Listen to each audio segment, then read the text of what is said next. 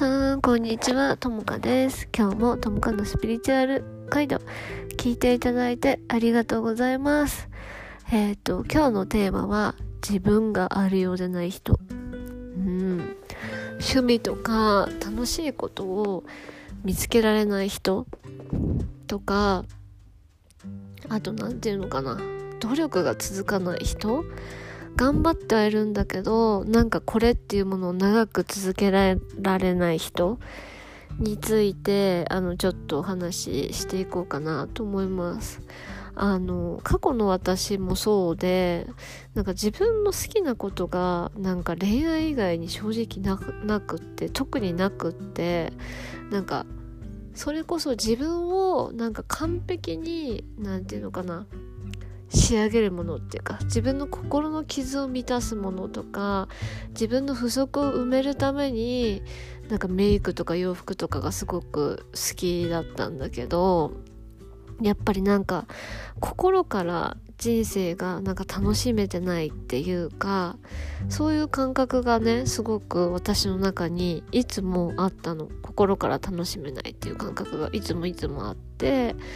でなんかそのうんあんまりハマることがないっていうかハマるものはハマるけどすぐ飽きちゃうみたいなのもずっと続いていてでなんか唯一好きだったのがまあ人間っていう感じ。まあ人が好きだったっていうのがあるんだけど趣味がね本当になかったんです私。自分をね愛するまでなかったんだけどなんかそういう人ってさ当時の私もそうだけどどういう状況だったかっていうとやっぱりその小さい頃から生き抜くことに必死でやっぱ心のその安心安全が育ってないからなんかその何て言うのかなゆっくりリラックスしてなんか楽しむことができない。で安心安全の場所で小さい頃からやっぱ育ってる感覚がないからこそなんていうのかな、自分の好きをその表現できないとか、自分の好きっていうのを、なんだろうな、押さえつけちゃってたことが私もあるし、あの、多分ね、そういう、あの、状況だと思うのね。これ聞いて該当する人は。多分っていうかそういう状況で、そう、なるんだけど、だからその、大切なのは、やっぱり自分を、あの、愛すること、愛していくことで、その心に蓋してた部分が、なんかどんどんどんどん、あの、ほぐれていくっていうか、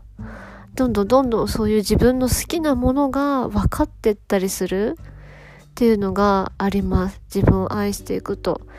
で、その、何が、なんでそうなっていくかっていうと、自分を愛することで自分を肯定できたりとか、自分自身を認めてあげたりとか、するから、なんか心の余裕ができてくるんだよね。で、心の余裕がある。心の安心安全がある。心の余裕があるからこそ、なんか好きなものに没頭できる時間が増えたりとか、それこそなんか趣味とかをやっと見つけられたりとか、なんかそれでなんか心から楽しむことがなんかできるっていうのかな。そう、そういうのも、なんか、えっと、自分を愛することでその改善していくっていうかあの満たされていく部分っていうのがすごくねあるんだよね。うん。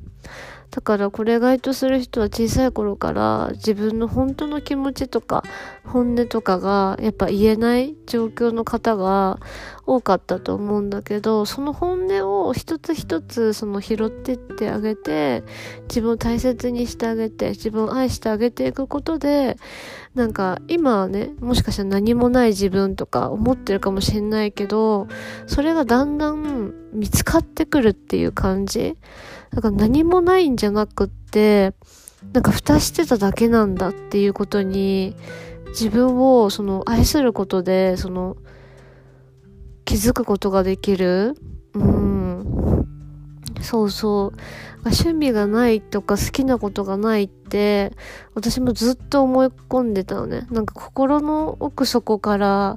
湧き上がるものって別にないんだよな、みたいな。のがあったのなんか物とかでないんだけどみたいな 何て言うかな、あったのね。趣味とかもないし別に。なんか努力して何かを続けたことも続けられたこともないしみたいな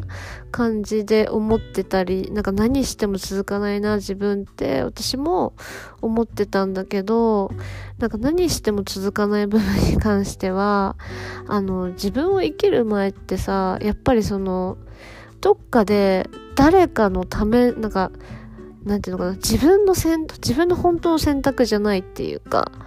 なんか人から認められたいとか人からこう思われたいとかその自分を肯定するものの安全要素から来る選択だったりとかあと何ていうの？そうそうだから自分の不足してるニーズ自分のその心の傷からなんか選択してるものってとかあと誰かにねやらされてる選択になっちゃうと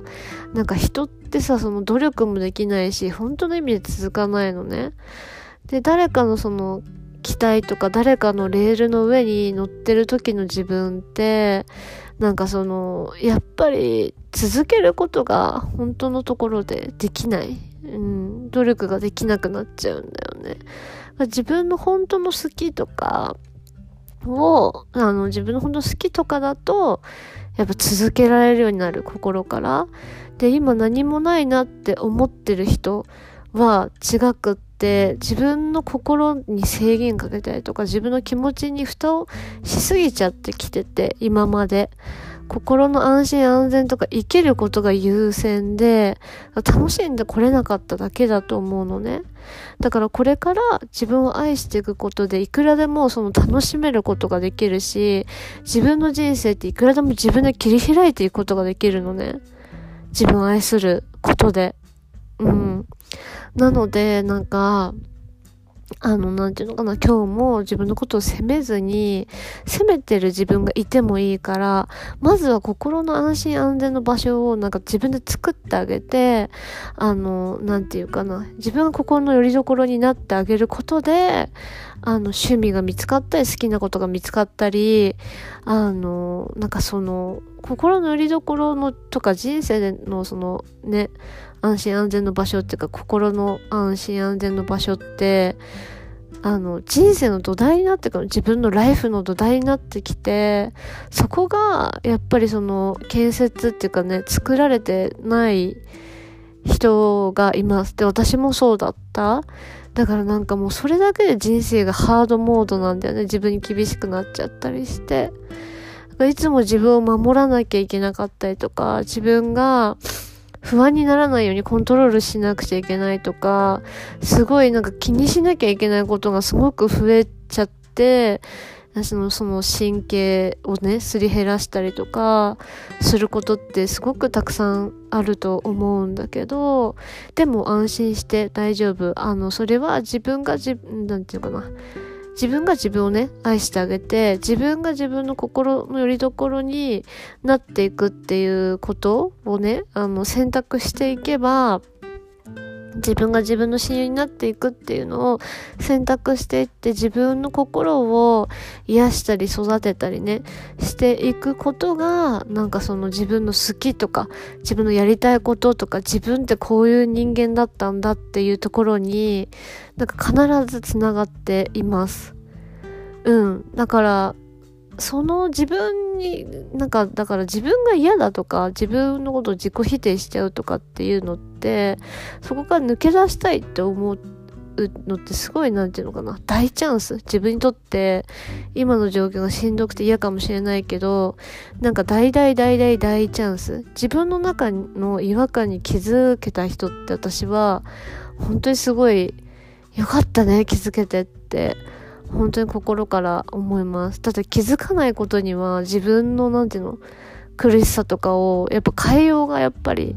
ないから自分のことをその客観的にすごく観察していくっていうか自分で自分のことを見てあげるみたいなのってすごくあの必要だと思うのであのよく気づいたねってまず自分を褒めてあげてください。で、最後にまとめだけど、趣味とか好きなことがないとか、今の自分に何もないって思って感じてる人は、何もないんじゃなくって、自分のね、心の中に奥深くにしまってる思いがあって、それが今表に出てきてないだけ。なので安心して自分のね心の中の自分と手を寄り添いながらなんか毎日一緒に生きていくっていう選択をあの取ってあげてほしいなと思います。で、それが自分を愛するっていうことでもあると思うので、ぜひね、なんだろう、あ、今の自分って、その自分の本当の声に気づいてないかもなっていうのを、あの、どんどんどんどん探してあげる？自分の本当の声について、あの、探してあげてください。で、その自分の本当の声とか、やっぱやりたいことがわかんないって、なんかそのブロックが大き大きいと、やっぱり自分でね、どうしようもできないこともあると思うので、そういう時はね、ぜひセッションでその深い自分の部分と繋がってみるっていうのが必要になってくるので、ぜひね、あの概要欄に、あの、セッションの、えっ、と、メニューと予約方法が載ってるので、ぜひそちらからご連絡ください。はい。では今日も聞いていただいてありがとうございました。ではではまたね